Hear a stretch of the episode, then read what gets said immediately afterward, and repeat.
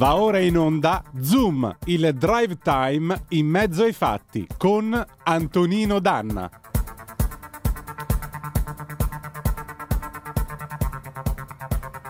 Amiche e amici miei, ma non dall'avventura, buonasera. Siete sulle magiche, magiche, magiche onde di Radio Libertà. Questo è Zoom, il drive time in mezzo ai fatti. Io sono Antonino Danna e questa è la puntata di eh, mercoledì 22, eh, 29 giugno del 2022. Ma non sono solo perché con me c'è Matteo De Sio. Oh, il nostro novizio, eh, che questa sera, stasera siamo in eh, sede decentrata, ma come potete immaginare ci siamo ancora. Cominciamo la nostra trasmissione con i nostri due consueti appelli. Date il sangue, in ospedale il sangue serve sempre, salverete vite umane, chi salva una vita umana salva il mondo intero. Secondo appello, andate su radiolibertà.net, cliccate su Sostienici e poi abbonati, troverete tante modalità per sentire questa radio un po' più vostra, dai semplici 8 euro mensili della Hall of Fame fino ad arrivare ai 40 euro mensili del livello creator che vi permetteranno di essere coautori e co-conduttori di almeno una puntata del vostro show preferito con i vostri conduttori preferiti perché stasera siamo in due. Allora Matteo, come sta andando questo periodo di scuola guida? Molto bene, mi sento un apprendista stregone. È vero, ma all'inizio ci siamo sentiti tutti così. Senti, già che ci siamo, io direi che potremmo cominciare con un po' di musica perché oggi è mercoledì e quindi come ogni Certo. mercoledì ci sarà la nostra Paola D'Amico con eh, l'amica degli animali. Salutiamo la regia. Chi è la regia? Oggi ci siamo entrambi, sia Roberto che Giulio. Oh, il nocchiero e il condottiero, quindi li salutiamo, gli auguriamo buon lavoro. E che dire di più? Che cosa abbiamo oggi per ballare, Matteo? Oggi per ballare abbiamo direttamente eh, abbiamo Gian- Giuni Russo Alghero del 1986. E andiamo.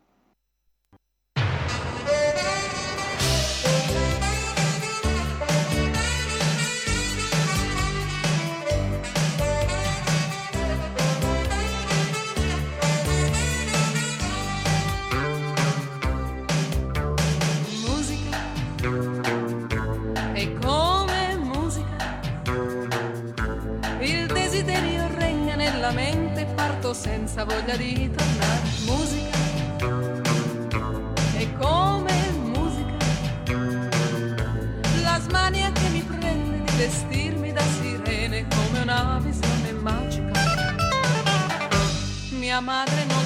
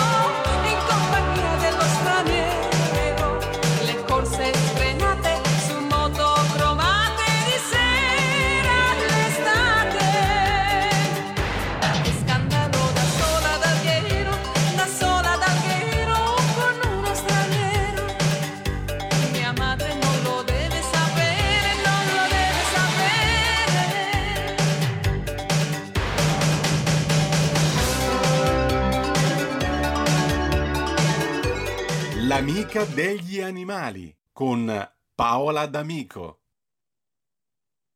Siamo qui sulle magiche, magiche, magiche onde di Radio Libertà. Siamo qui con Paola D'Amico dall'inserto Buone Notizie del Corriere della Sera. Sua suavità, come, di- come la chiama il nostro co-conduttore, il nostro conduttore, Antonino Paola D'Amico. Oh, vostra suavità, buonasera. Ciao Antonino, buonasera E a tutti a vedi, tutti. stasera ti faccio presentare da forze nuove giovani di questa radio il nostro, il nostro novizio, Matteo. Eh? Mi fa molto piacere. Bueno, allora Matteo, prego, tu, tocca a te. E Matteo. Paola D'Amico, giornalista del Corriere della Sera. La chiamiamo amica degli animali perché si occupa, per fortuna, eh, degli animali, dei nostri cari amici, pelosetti, diciamo, chiamiamoli pelosetti. Non necessariamente. E- Perché alle volte avevano la, la- la membrana, non, avevano, non erano pelosetti. Amici, Però- amiche di tutti gli animali, allora, di Sì, tutti i tipi di animali. E, Mi hai fatto mm, pensare al gatto e grazie, grazie giorno. partecipazione, insomma. Grazie Paola, allora. Intanto grazie a te per quest'anno che abbiamo passato assieme e grazie del tuo tempo. Questa è l'ultima puntata per questa stagione. Stasera qual è l'animale in questione? La ghiandaia marina, non mi ricordo più perché mi è venuto in mente di parlare della ghiandaia, forse per i colori. Forse per i colori. Regia, forse se sì. possiamo proiettare l'immagine, allora ci sono due foto e il verso della ghiandaia. Così la Sì. mostriamo sul canale 252 mentre Paola parla. Prego. Eh, osservate bene le immagini e i colori e poi ascoltate il verso, io mi taccio quando mi direte che va in onda verso, perché è veramente un animale molto molto particolare. I colori sono spettacolari. La ghiandaia marina è uno degli uccelli veramente più appariscenti che vivono e si riproducono nel vecchio continente. Ha questo petto turchese e anche il ventre, il capo, un piumaggio che sfuma nelle tonalità del castano sul dorso e del verde smeraldo nelle estremità. Quindi se osservate questo animale dite, caspita, uno stilista o chi produce tessuti non ha che da copiare dalla natura. Scusate ancora la mia voce. È una... Salute. Salute. Ogni tanto, ogni tanto il tempo si intromette eh, nella, nella salute della nostra povera Paola perché naturalmente dovendo stare appresso agli animali chiaramente ogni tanto si becca Viaggia in temperie come un famoso album di Ivan Graziani del 1980. Prego. Quindi comunque è un animale veramente estivo, nel senso anche i colori sono colori che ci evocano l'estate. E comunque non resta che da copiare, dicevo, dalla natura. Ecco, ecco il Abbiamo- suo verso.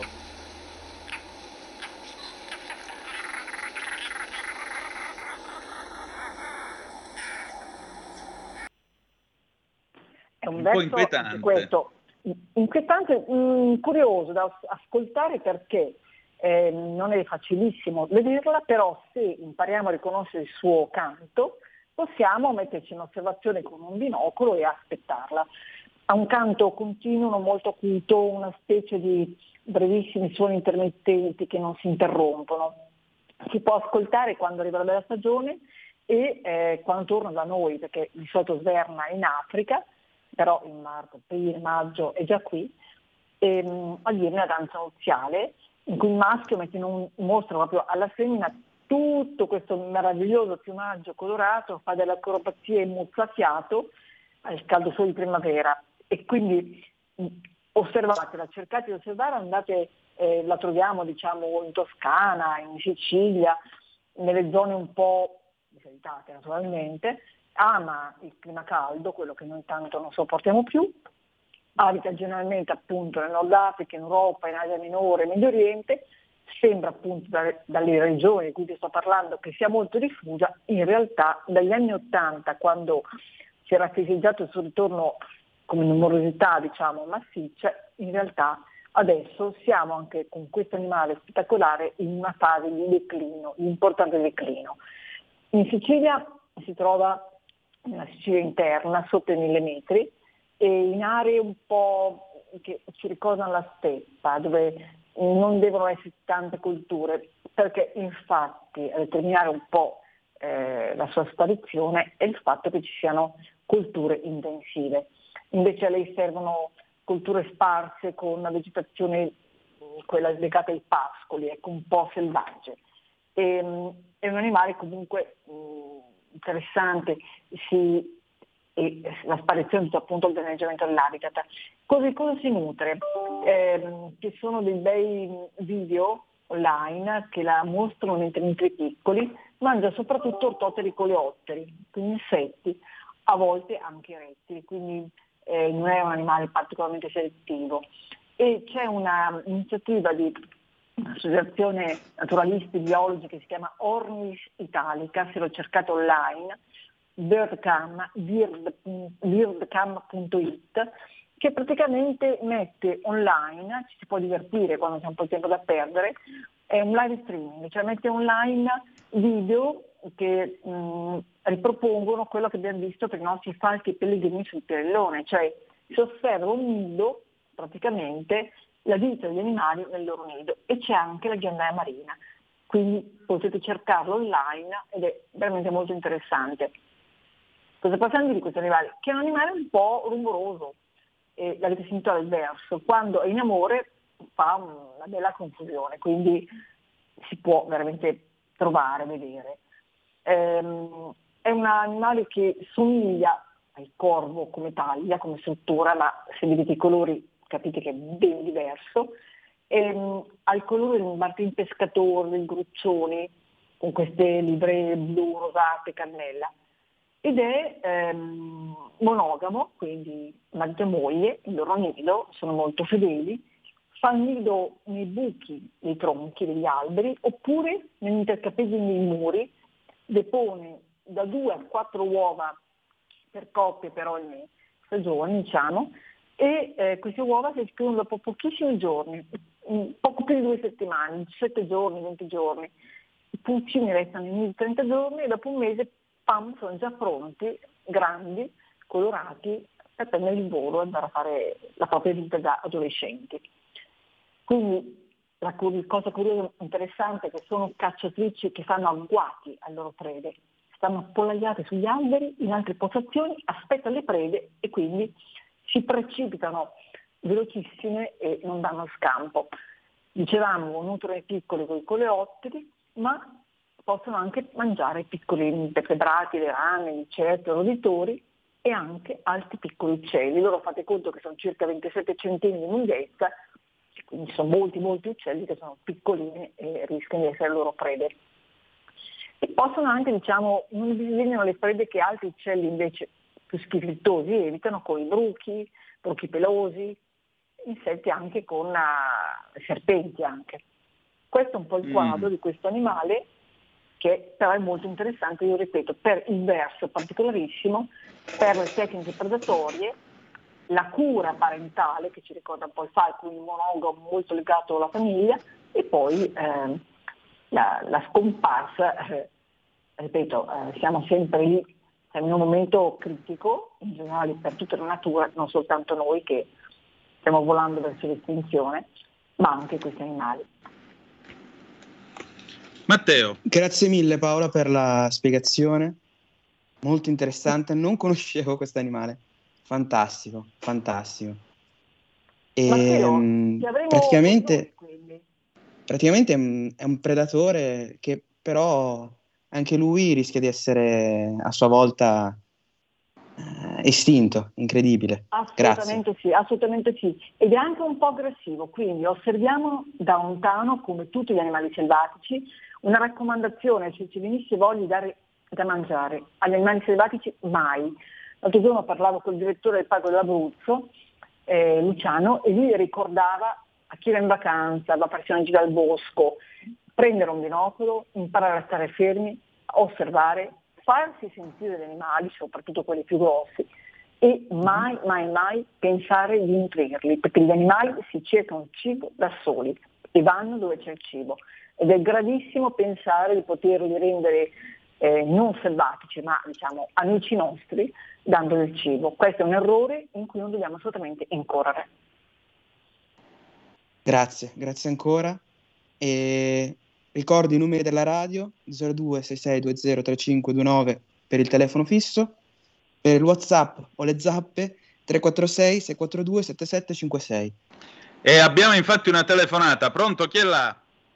Sì, buonasera, sono Anna e avevo già chiamato da Padova, io rinnovo sempre i miei complimenti alla trasmissione, diciamo alla Ah, radiotrasmissione di- del nostro, ormai del nostro Antonino Danna, persona preparatissima e molto colta devo dire. E Grazie, alla- 200 alla- euro sono alla sotto il lavandino in bagno. Veramente sono 220 perché c'è il 10% per Matteo.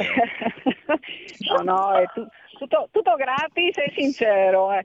Allora, Senta, volevo- ma eh, sbaglio, lei è la nostra ascoltatrice che è anche consigliera comunale in un paese Sì, vicino, mamma Padova. Mia, che memoria. Eh, Il e vede che mi ricordo. Ci ricordi No, il paese, che è bella l'Italia di provincia. E allora Cadoneghe, io sono a nord di Ecco Padova, qua. il comune si chiama Cadoneghe.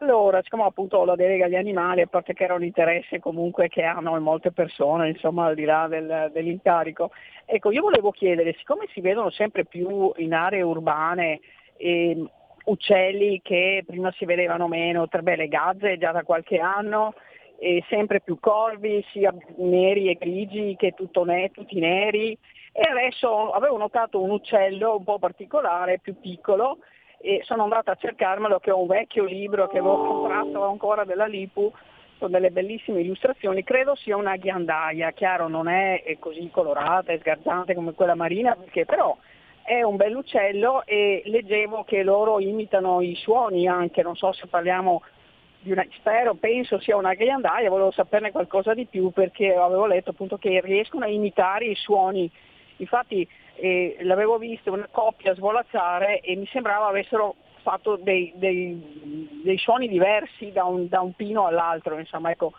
mh, erano uccelli che non mi sembrava di aver visto così, mh, così facilmente, diciamo qui o siamo in periferia di Padova, ecco tutto qua. Grazie, Beh, una curiosità. Anna, siete fortunati, a Milano la ghiandaia non credo ehm, che sia già comparsa, non l'abbiamo ancora.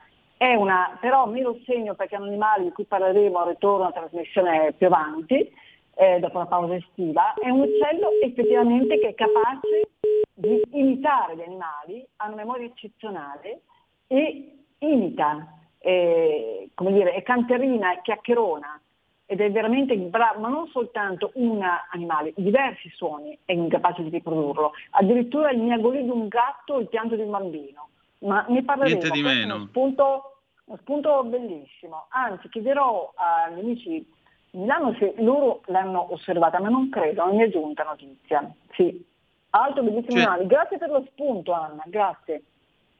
Cioè, io ero rimasta al merlo a cui si poteva insegnare a parlare, si fa per dire, o il pappagallo che poteva ripetere delle frasi, ma addirittura che sia in grado di imitare il pianto di un bambino e il miagolio di un gatto Sì. è veramente... Questa è la prima volta che lo sento, in effetti. Ma andremo a fondo, eh, ne approfitto quest'estate per studiare un po', perché merita, merita.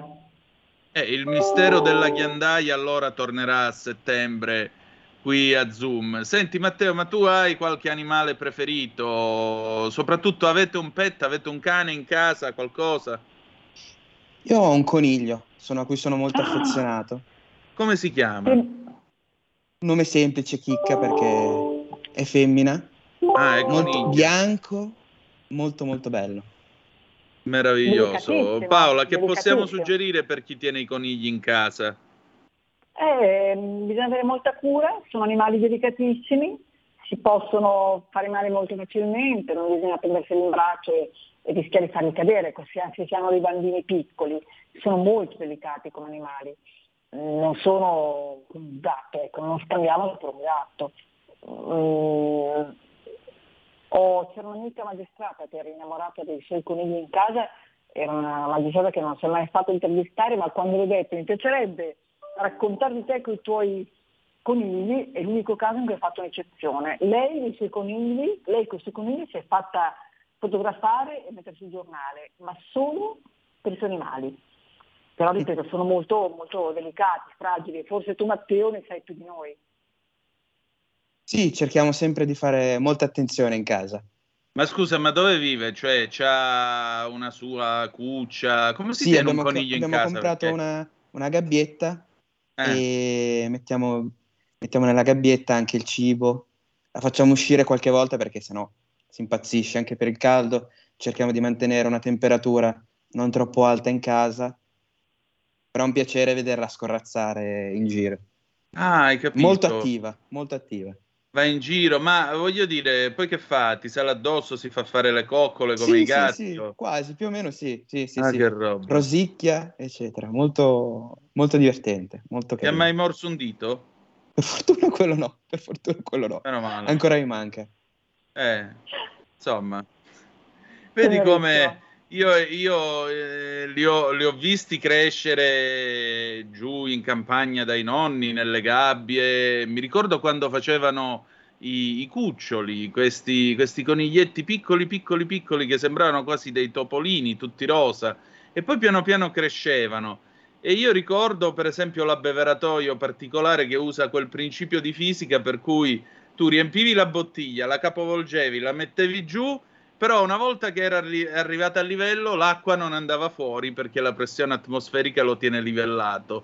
Ed era questa cosa così strana, dice ma come l'acqua è giù e non rovescia tutto fuori e teneva compagnia ai conigli, insomma che eh, poi naturalmente avevano, diciamo che a quel tempo avevano un uso completamente diverso. Poi a me la carne di coniglio non è mai piaciuta, devo dire la verità. Io li ho visti anch'io crescere, li allevava mio nonno e Mm. quando per puro caso scoperto sparivano, certo crescevano e finivano in padella. È stato uno shock, è una delle ragioni per cui non mangio il coniglio, non mangerò mai il coniglio.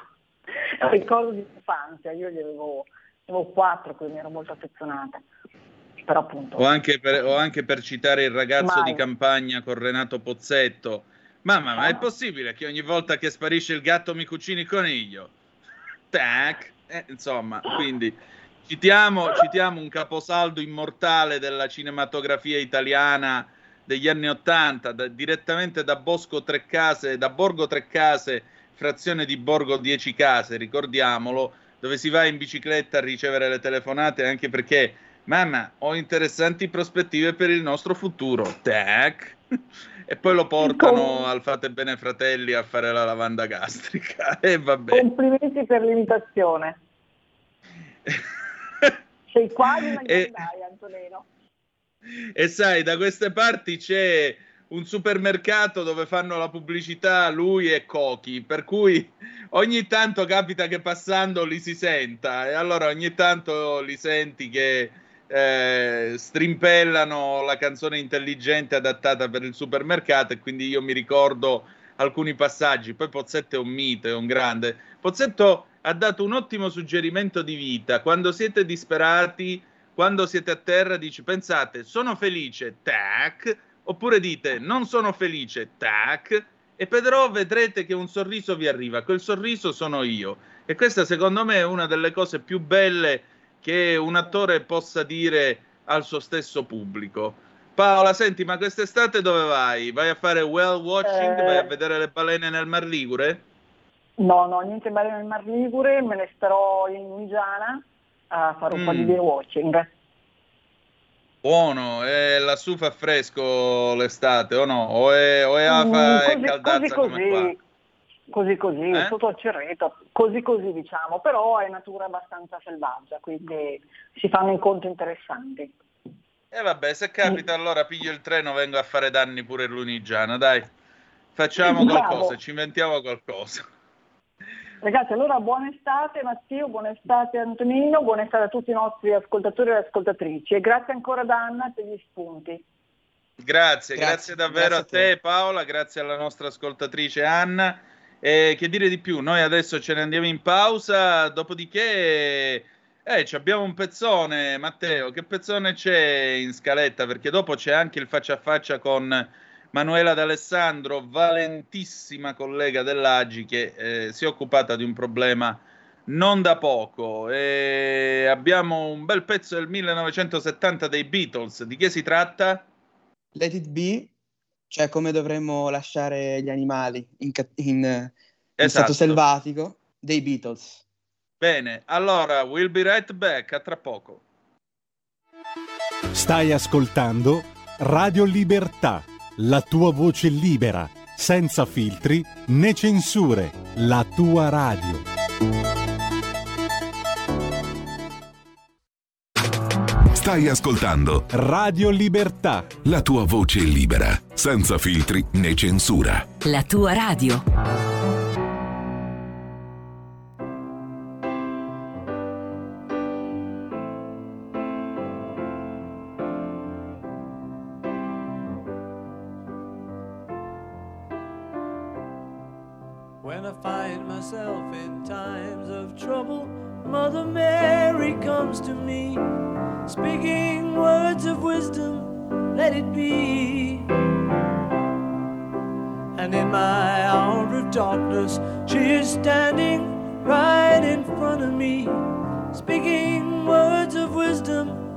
Let it be, let it be, let it be, let it be. Whisper words of wisdom, let it be. And when the broken hearted people living in the world agree, there will be an answer, let it be. Be parted, there is still a chance that they will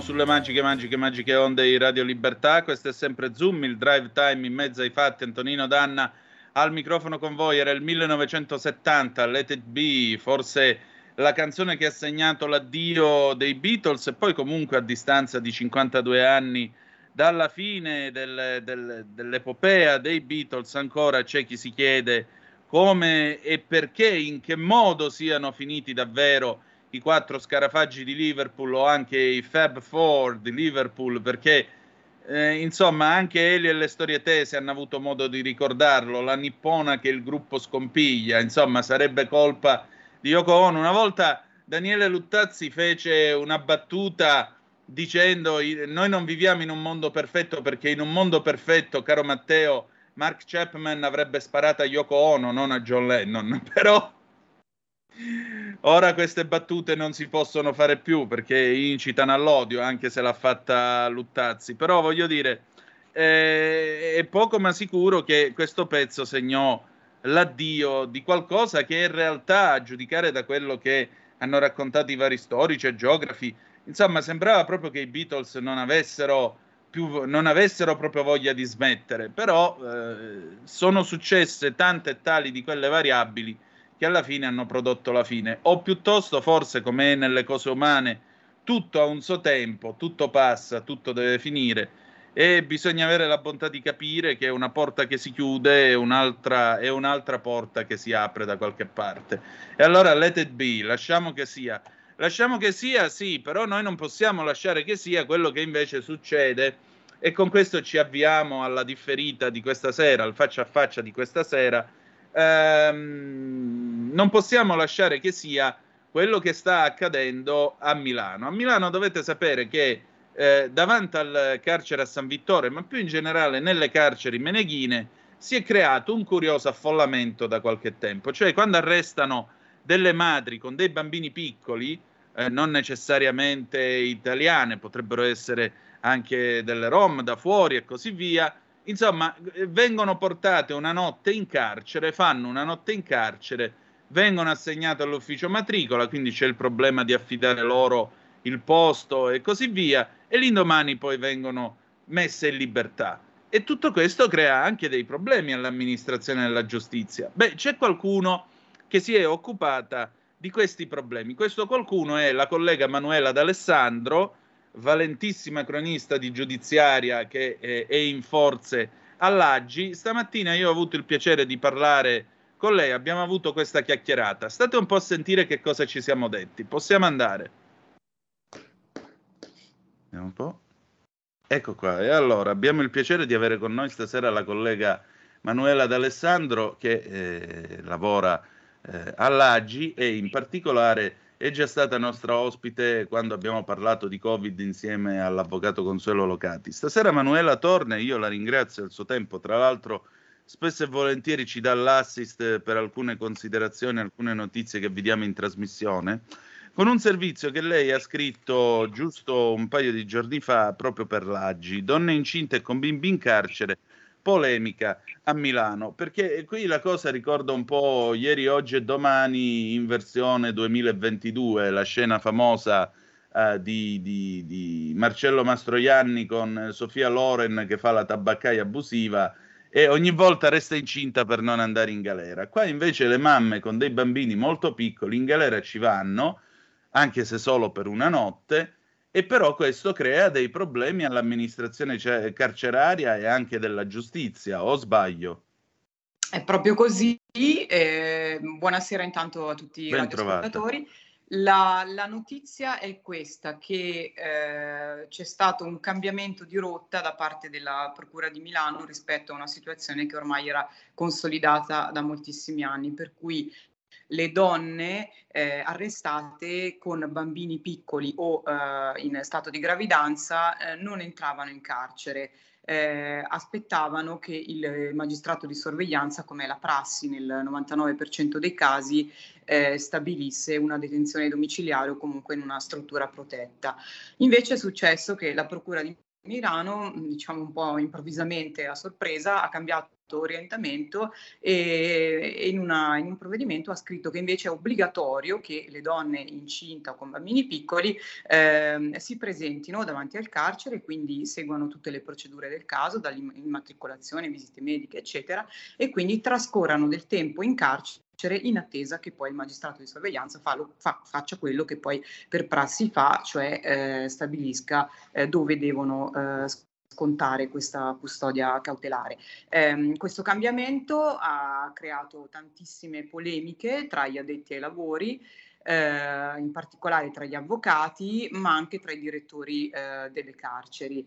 Eh, la Camera Penale di Milano ha preso una posizione molto dura parlando di un provvedimento che va incontro alle, alle pulsioni eh, popolari, eh, senza, violando addirittura il diritto all'infanzia eh, perché comunque queste donne con questi bambini eh, trascorrono almeno 24 ore in carcere, eh, il che eh, vuol dire non soltanto eh, un aggravio a livello di spese per l'amministrazione penitenziaria, perché comunque sono procedure che costano, eh, ma significa anche che si trovano in un ambiente che ovviamente non è l'ideale per una persona che aspetta un bambino o che ha un bambino piccolo. Mh, polemiche eh, che sono poi state anche eh, rinfocolate da, da direttori di carcere, ne ho sentito uno in modo particolare che preferisce essere non citato e non citerò perché i direttori delle carceri diciamo hanno bisogno di varie autorizzazioni per poter esprimersi liberamente e mi spiegava che la situazione è molto complicata perché eh, tutti i giorni si presentano queste 7-8 donne con questi bambini eh, piccoli ed è un problema anche perché nel momento in cui tu metti piede in carcere ovviamente il carcere si deve occupare di te quindi deve fare in modo che tu non corra pericoli e deve tutelare anche la tua salute che nel caso di una donna incinta può essere delicato perché potrebbe esserci un rischio di aborto, potrebbe esserci qualsiasi problema che può interferire con, con, con la gravidanza e quindi a quel punto non c'è dentro il carcere un servizio medico che è adibito a, a intervenire in problemi di questo questo genere, quindi bisogna mh, chiamare l'ospedale in maniera tempestiva e bisogna mettere in sicurezza la donna che eventualmente abbia dei problemi e questo crea dei grattacapi non da poco per, per, per i direttori delle carceri. Ecco, a maggior ragione, siccome tra l'altro sono tu usi questa immagine dal 2016 che non si vedevano delle code così lunghe all'uscita degli istituti penitenziari, che cosa si può fare per eh, dare una soluzione a questo problema? Non sarebbe meglio il braccialetto elettronico, per esempio, anziché questa in fondo presunzione di giustizia o farsa di giustizia? Perché voglio dire che tu arrivi, vieni, car- vieni preso in carico dall'amministrazione penitenziaria, ti danno la matricola, ti devono trovare un posto in una struttura sovraffollata col bambino per giunta, non sono in grado di darti assistenza medica l'indomani ti rimettono fuori. E il senso di tutto questo qual è? Una parvenza di law and order eh, eh, alla Nixon, ma Nixon li mandava in galera e basta, qua invece è solo una farsa all'italiana. Sì, è una farsa all'italiana, tra l'altro alimentata anche da diversi servizi, anche recenti di Striscia la Notizia, che eh, se la prendeva in particolare con le donne rom. Eh, è vero che la maggior parte di queste donne che si presentano in carcere incinta con bimbi piccoli sono donne rom, però eh, il diritto, eh, come sappiamo, è astratto e non, non, deve, eh, non deve, guardare eh, assolutamente. la legge è uguale per tutti. Che, è interessato, esatto.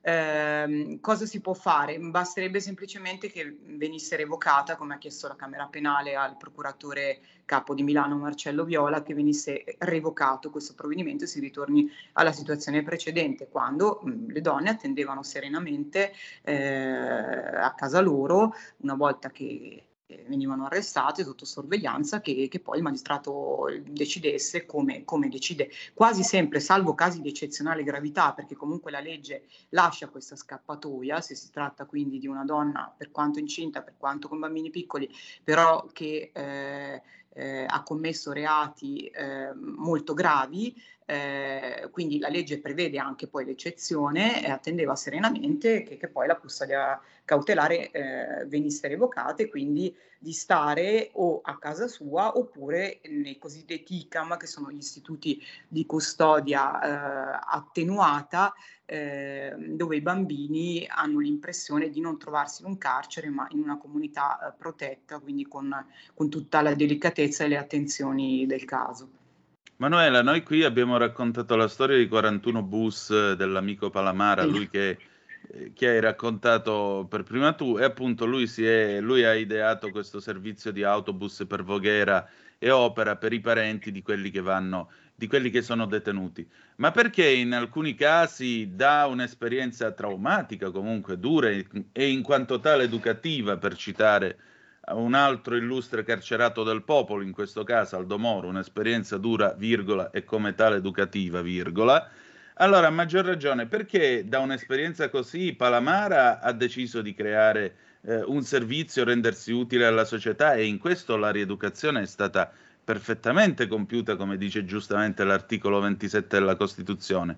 E perché invece in altri casi azioni del genere in fondo non possono essere considerate anch'esse criminogene, perché alla fine giustizia non è, non risponde a un'esigenza di rieducazione, è solo una passerella, alla fine quelle tornano a delinquere.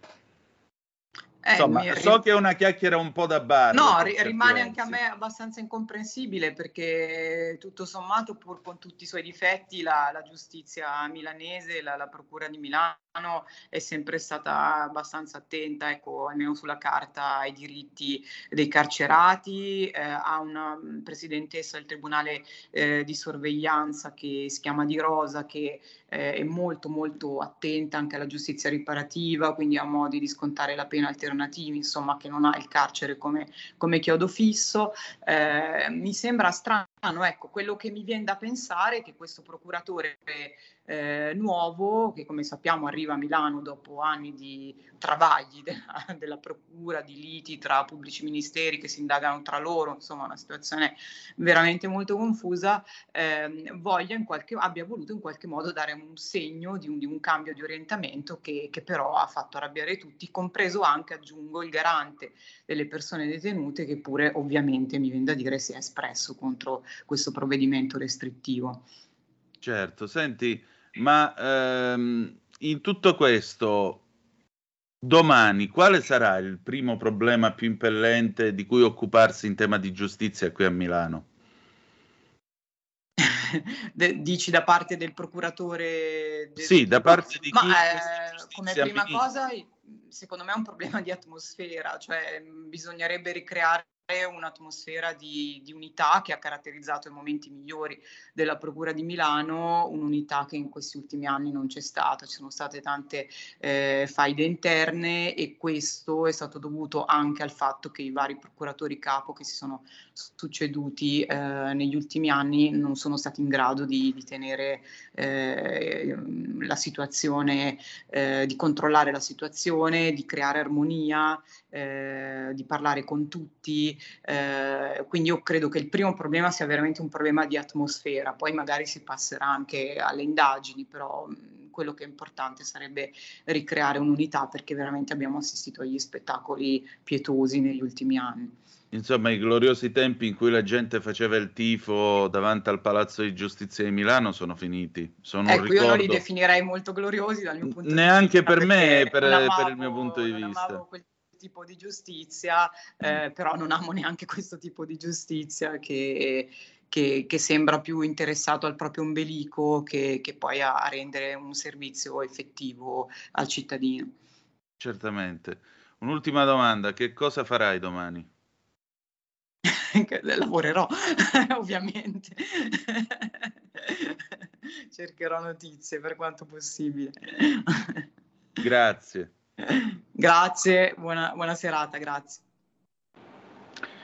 E rieccoci, siete di nuovo sulle magiche, magiche, magiche onde di Radio Libertà. Questo è sempre Zoom, il drive time in mezzo ai fatti. Antonino Danna al microfono con voi. Allora, apriamo le telefonate e le zappe. 0266 20 ehm, 0266 3529 se volete intervenire per telefono oppure se volete inviarci una zappa o WhatsApp che dir vogliasi 346 642 7756. Eh, Matteo, senti, allora vorrei le tue prime impressioni di questo mh, in merito a questo faccia a faccia, perché la nostra Manuela, come sempre, con molta precisione e anche con molta umanità, devo dire, ha raccontato in fondo le deficienze e le defaglianze della giustizia meneghina. Forse, ecco, mh, questa cosa che lei sottolinea anche del clima interno alla procura, effettivamente eh, lo scandalo Palamara, tutto quello che è successo, non è che abbia,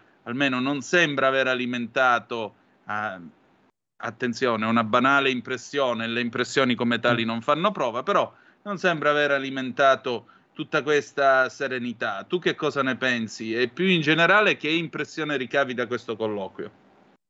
da, da esterno, diciamo, al- all'ambiente, sembra più una decisione quasi punitiva, giustizialista, diciamo, e, però bisogna sempre ricordarsi che sono mamme, nonostante possano aver commesso degli sbagli, rimangono comunque delle mamme o delle future mamme, nel caso siano donne incinte, e hanno tutto il diritto di avere dell'assistenza, sia loro, ma soprattutto i figli che rappresentano il futuro nostro come paese. Non possiamo poi permettere che la classica frase, diciamo, riadattata stavolta per l'occasione, cioè le colpe delle madri non possono ricadere sui figli. Quindi mh, lo Stato, a mio parere, dovrebbe sempre garantire eh, anche chi sbaglia delle- questi diritti e non, e non lasciarsi trascinare in, in un vortice punitivo. Questo è poco ma sicuro, la legge non può essere vendetta, il diritto non può essere vendetta. La particolarità, appunto, che mh, è stata anche sollevata e che è stata fatta osservare alla nostra Manuela è proprio questo, perché lo stesso personale in carcere se ne accorge, voglio dire, quelli ci stanno 24 ore su 24 e si rendono Certo. conto del problema. Quando ti dicono nel momento in cui le donne con i bimbi entrano in carcere, si ha il dovere di custodirli, ma non siamo attrezzati con i servizi medici adeguati in casi come, per esempio, il rischio di un aborto. E, e questo naturalmente c'entra, influisce, perché nel momento in cui tu vieni affidato all'amministrazione pubblica, è ovvio che tu, sia esso un ospedale, un carcere, eh, un mezzo di trasporto dello Stato, qualsiasi cosa, è ovvio che tu hai il diritto quantomeno di uscire come sei Esatto. entrato sulle tue gambe e di uscirci come sei entrato in piena sicurezza. Quindi Esatto. anche questo è qualcosa che deve essere tenuto in considerazione. Se poi ci aggiungiamo il fatto che in Italia l'edilizia carceraria, non da adesso, ma da anni, è in una crisi clamorosa, allora poi entriamo tutti in un circolo vizioso perché si dice, e vabbè, però spazio nei- nelle carceri non ce n'è. Ok, facciamo carceri nuove, no, soldi non ce ne sono. Allora che facciamo? Facciamo l'indulto, facciamo l'amnistia, facciamo il condono, tiriamoli fuori, depeni- depenalizziamo, depenalizziamo. E allora la ricerca sì della misura alternativa alla, alla pena detentiva, siamo tutti d'accordo che è una delle tendenze dello studio del diritto penale, della scienza del diritto penale, ma è altrettanto vero che eh, ci sono alcuni reati che per la loro particolare modalità di esecuzione risultano abbastanza odiosi alla percezione del popolo, alla percezione della gente. Per esempio, io ricordo quando c'era il governo Prodi, a un certo punto fecero una grossa ondata di depenalizzazioni e depenalizzarono il furto in appartamento. Ora credo sia tornato a essere un eh, reato penale, non vorrei sbagliarmi, ma eh, se tuo papà è là chiedi a lui perché eh, chi meglio di lui può dirlo. È lì? No, no, no, purtroppo no. Però vabbè, comunque, depenalizzarono, mi ricordo... Esatto, eh, ma lo vediamo subito se ancora se è tornata a essere un reato. A un certo punto depenalizzarono il furto in appartamento e questo, secondo me, è uno dei reati, per esempio, più odiosi che non erano da depenalizzare per un motivo molto semplice, perché eh, il furto in abitazione, scusate, non in appartamento, eh, naturalmente mh, è tra i più odiosi perché entrano in fondo nel sacrario della tua vita, nel posto Esatto. più sacro della tua esistenza, ti trovi nella tua nella situazione più, più intima e quindi è anche Esatto. una sorta di vera e propria violenza che tu subisci con questo tipo eh, di furti. No, è reato, è reato, sì, perché c'è la reclusione da 4 a 7 anni, quindi in galera ci va. Però, Almeno questo. Sì, appunto, però appunto eh, non è depenalizzando alcune cose che tu riduci la pressione sugli istituti di pena. Alcune misure, come per esempio il braccialetto elettronico, che, sono, che possono essere alternative, le possiamo anche prendere in considerazione per certi reati, certamente non per esempio per un reato come può essere la violenza carnale o come possono Chiaro. essere reati di omicidio e così via. Dall'altro lato è altrettanto vero che però il carcere sì, non è soltanto rieducazione, è anche pagare per quello che tu hai fatto. Quindi è giusto che uno debba andare in galera e pagare il suo debito con la società, perché comunque esiste un'esigenza di giustizia e un'esigenza di pena che è anche retribuzione per quello che tu hai fatto. Perché se no qui finiamo nel perdonismo. Attenzione, qui non stiamo Esatto. invocando i plotoni di esecuzione, le tricoteuse che sferruzzavano mentre tagliavano la testa al prossimo nella rivoluzione francese. Non stiamo dicendo niente di tutto questo. Stiamo dicendo che se tu hai fatto una determinata cosa e vai in galera e ti buttano sette anni di galera, tu te li fai. No che, fai, Esatto. no che prendi tre mesi di sconto ogni anno. Allo stesso tempo, sono molti di meno. esatto.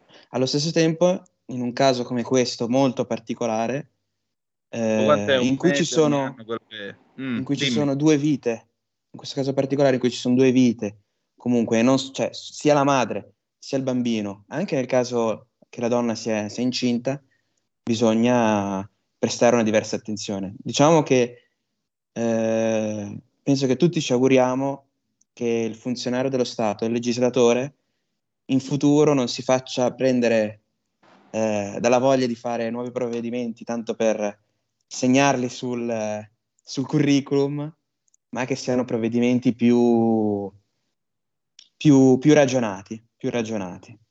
Sì, appunto, e poi tornare a parlare seriamente dell'edilizia carceraria.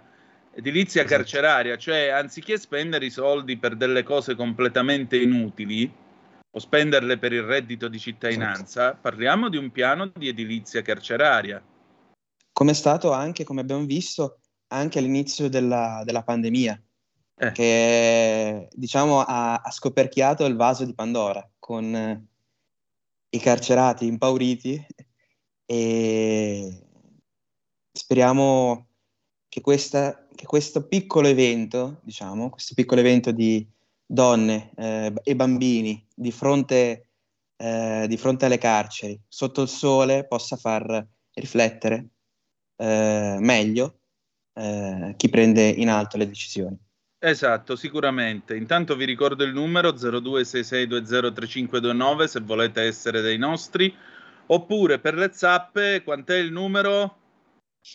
Il numero Oggi per le zappe 346 642 7756. A Misa Calandu, li devi sapere salendo e scendendo, all'andata e al Certo. ritorno, anche in senso contrario, contrario con andamento bustrofedico, a Misa Calandu, come si diceva una volta quando andavi a scuola e se- dovevi imparare le tabelline o eh, il- il- le poesie. E tu, devo dire la verità, eh, li hai imparati bene i numeri, bravo. Ed eh, ora te ne racconto un'altra, mentre vi ricordo Certo. appunto 0266203529 per telefonarci. State a sentire che cosa è successo quest'oggi, perché amici amici e poi ti rubano la bici. Allora, sono qua sull'Ansa. Aprite bene le orecchie. La Francia dice no all'estradizione degli ex BR. Calabresi, il sapore amaro dell'impunità. Non saranno estradati i dieci ex terroristi italiani arrestati nell'ambito dell'operazione Ombre Rosse dell'aprile 2021. Eh, la Chambre dell'istruzione della Corte d'Appello di Parigi ha deciso di negare l'estradizione richiesta dall'Italia per i dieci ex terroristi rossi arrestati nell'ambito dell'operazione Ombre Rosse nell'aprile del 21, tra cui l'ex militante di lotta continua Giorgio Pietro Stefani, condannato in Italia come uno dei mandanti dell'omicidio, dell'omicidio del commissario Calabresi 50 anni fa a Milano. Le motivazioni della sentenza si conosceranno nei prossimi giorni. La decisione può essere impugnata dalla Procura Generale francese. Mario Calabresi avverte nella sentenza della Corte d'Appello di Parigi il sapore amaro del sistema francese che per decenni ha garantito l'impunità a un gruppo di persone che si sono macchiate di reati di sangue. Oggi forse gli ex terroristi festeggeranno per averla scampata per sempre, dice Calabresi all'Ansa, ma auguro loro di sentire anche il bisogno di fare i conti con le loro responsabilità e il coraggio di contribuire alla verità.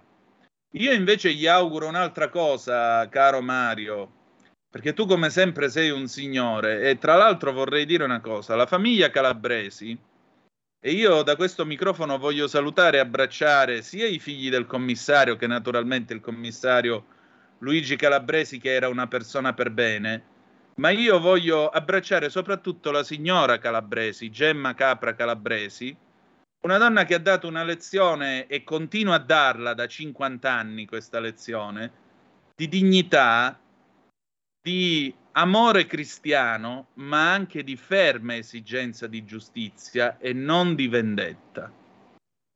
Gemma Capra Calabresi, signora, io sappia che per quel poco che vale, lo dico qua pubblicamente, io la stimo e le voglio bene, come credo che le vogliano bene tanti italiani per bene che eh, hanno rispetto per lei, per la sua famiglia e per la memoria del commissario Calabresi, e come tanti italiani per bene che hanno rispetto e affetto per la memoria e per la famiglia di Pino Pinelli e di Licia Pinelli, perché è giusto dire le cose come stanno ed è giusto, ed è giusto abbracciare tutti quanti. Detto ciò, però, eh, Mario Calabresi dice: Io spero che eh, sentano il bisogno di fare i conti con le loro responsabilità. Io gli auguro invece una cosa che Leonardo Sciascia nell'affair Moro, sapete che l'ho citato più volte questo fatto, augurava a Valerio Morucci, visto che aveva fatto l'ultima telefonata in cui annunciava il cadavere di Aldo Moro, dove l'avrebbero potuto ritrovare, aveva telefonato a Franco Tritto.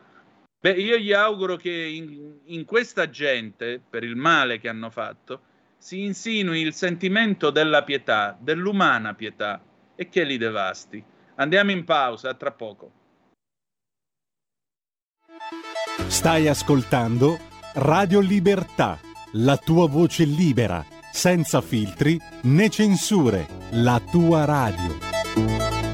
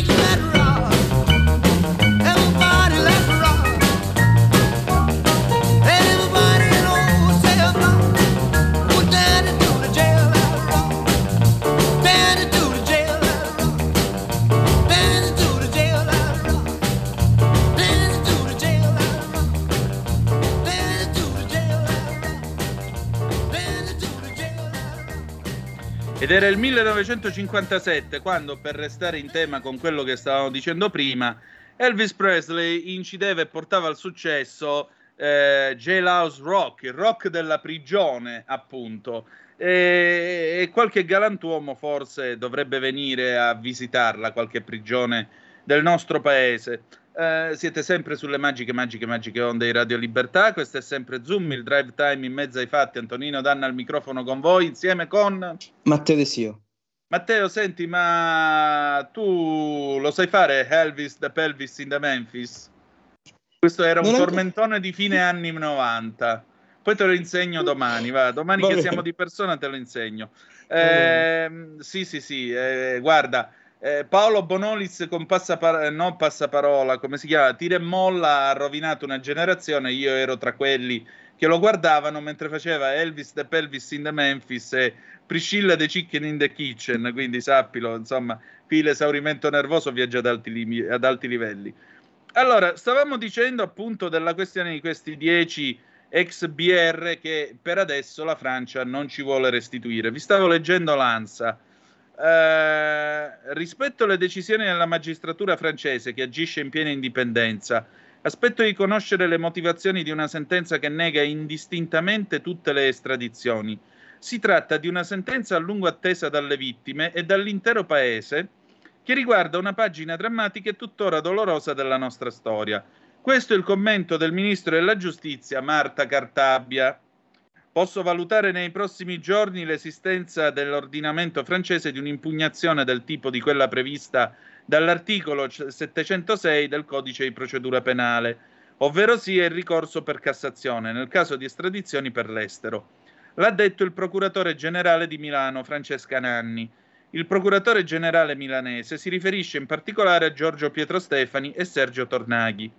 Alla lettura nel Tribunale di Parigi della sentenza, un gruppo di italiani guidato dal deputato della Lega Daniele Belotti ha gridato assassini. Del gruppo, che aveva srotolato uno striscione di protesta davanti al Palazzo di Giustizia prima dell'udienza, fanno parte anche il sindaco di Telgate, in provincia di Bergamo, comune di origine di uno degli ex terroristi, Narciso Manenti, e il presidente e vicepresidente dell'Associazione Carabinieri di Bergamo, intitolata Giuseppe Gurrieri, l'appuntato ucciso nel 1979 da Manenti davanti al figlio di 11 anni. Dal 79 ad oggi sono passati 43 anni. 43 anni. Mm? Il figlio dell'appuntato Gurrieri è cresciuto senza padre. 43 anni. 11 anni e vedere tuo padre che muore sparato.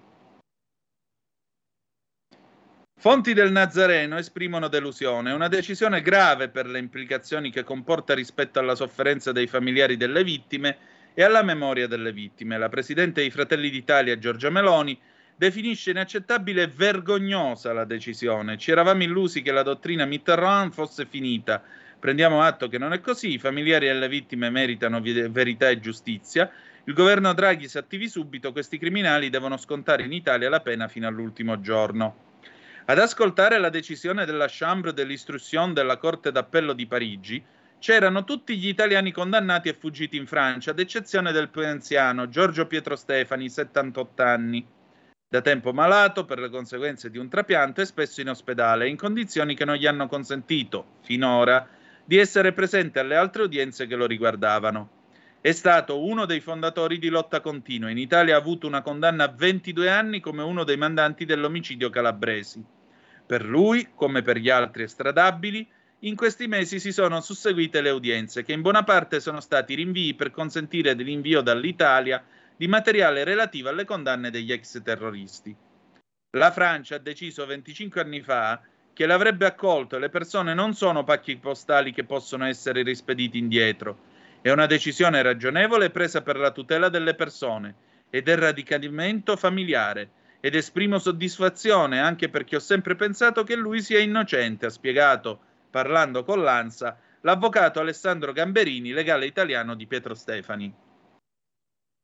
Ora io rispetto la posizione dell'avvocato Gamberini che eh, per carità è sicuramente libero di esprimere le sue posizioni, però che, che ne pensi lui ci sono delle sentenze definitive che dicono che invece lui è stato tra quelli che ha cagionato la morte del commissario Luigi Calabresi. Tra l'altro vorrei ricordare a chi ci sta ascoltando che la famiglia Calabresi comunque, e lo aveva detto proprio o Mario o la signora Gemma Capra, eh, avevano proprio detto questa cosa qua, dice tanto c'ha 78 anni, è in cattive condizioni, noi non vogliamo accanimento verso un uomo in queste condizioni. Però era giusto che tornasse in Italia ed era giusto che tornassero tutti gli altri. Per esempio, state a sentire chi c'è qua eh, tra questi condannati e fuggiti. Sentite qua. Enzo Calvitti, 67 anni, ex psicoterapeuta, oggi in pensione, ex BR condannato in contumacia a 18 anni di carcere per associazione scopo terroristico e banda armata. Narciso Manenti, 64 anni, 40 dei quali trascorsi in Francia, redattore e gestore di una, di, di una società di comunicazione. Sposato dall'85 con una francese, dalla quale ha avuto tre figli, oggi nonno. Ex membro dei nuclei armati per contropotere territoriale, fu condannato nell'83 all'ergastolo per l'omicidio dell'appuntato Giuseppe Gurrieri. Giovanni Alimonti, 66 anni, padre di due figlie, oggi anche lui nonno, faceva parte delle Brigate Rosse, condannato nel 92 a 19 anni di carcere per il tentato omicidio di un poliziotto nell'82, Nicola Simone. Roberta Cappelli, 66 anni, ergastolo di isolamento per tre omicidi avvenuti a Roma. Quello del generale dei carabinieri Enrico Galvaligi. Il figlio si è fatto carabiniere, oggi è un generale dei carabinieri. Voglio salutare anche lui. Ucciso l'ultimo, anno, l'ultimo, l'ultimo dell'anno dell'80. L'agente di polizia Michele Granato, 9 settembre del 79.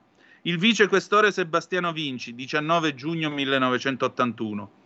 Marina Petrella, 67 anni, ex BR come la Cappelli, condannata come lei per l'omicidio del generale Galvaligi, del sequestro del giudice Giovanni D'Urso avvenuto a Roma il 12 dicembre dell'80, dell'assessore regionale della Democrazia Cristiana Ciro Cirillo avvenuto a Torre del Greco il 27 aprile dell'81 e nel quale furono uccisi due membri della scorta per l'attentato al vicequestore Nicola Simone, insieme a Cappelli e Alimonti. L'ex brigatista Sergio Tornaghi, 63 anni, pure lui condannato all'ergastolo, fra l'altro per l'omicidio di Renato Briano, direttore generale della Ercole Marelli. Quindi se noi diciamo che questi galantuomini e gentildonne condannati per omicidio sono assassini, non andiamo lontani dalla verità, perché l'ha detto la Cassazione, non l'ha detto la bocciofila. Maurizio Di Marzo, 60 anni, sfuggito alla retata dell'aprile 2021, arrestato in seguito al centro di una diatriba sulla prescrizione. Dovrebbe scontare in Italia un residuo di pena 5 anni e 9 mesi di carcere per banda armata, associazione sovversiva, sequestro di persone e rapina. Di Marzio gestisce a Parigi da molti anni un noto ristorante, il Baraonda. Raffaele Ventura, 70 anni, ex formazioni comuniste combattenti, dovrebbe scontare 20 anni di carcere in Italia dopo essere stato condannato per concorso morale nell'omicidio del vice brigadiere Antonio Custra, avvenuto il 14 maggio del 77 durante una manifestazione della sinistra extraparlamentare a Milano. E infine Luigi Bergamin, 72 anni, ex militante dei PAC, proletari armati per il comunismo, anche lui al centro di una battaglia legale per la prescrizione. Deve scontare una pena a 16 anni e 11 mesi di reclusione come ideatore dell'omicidio del maresciallo Antonio Santoro, capo degli agenti di polizia penitenziaria, ucciso a Udine il 6 giugno del 78 da Cesare Battisti. Ecco. Ora, secondo voi, qui c'è chi si è sposata, ha fatto figli ed è anche diventato nonno. Eh, ha avuto una vita da imprenditore anche di successo, o comunque ha gestito bene le sue cose, le sue proprietà. E invece c'è qualcun altro che suo padre l'ha visto tornare in una bara. A me queste cose sanno di beffa. Questo è il fatto, perché non si tratta di essere giustizialisti. Non si tratta di essere giustizialisti. E la dottrina Mitterrand, lo vogliamo ricordare a chi ci sta ascoltando, anche per i più giovani. Quando questi signori scapparono in Francia, Mitterrand, che era allora il presidente della Repubblica, lo fu per due mandati ed era socialista umanitario, ma i socialisti umanitari erano anche eh, molto attenti alla certezza della pena e all'idea di una società nella quale comunque la giustizia fosse il più possibile rigorosa, perché i socialisti erano anche questo. Eh, Mitterrand disse: Vabbè, facciamo così, voi siete scappati dall'Italia. Io non vi darò l'estradizione per tornare a mangiare galera nel vostro paese.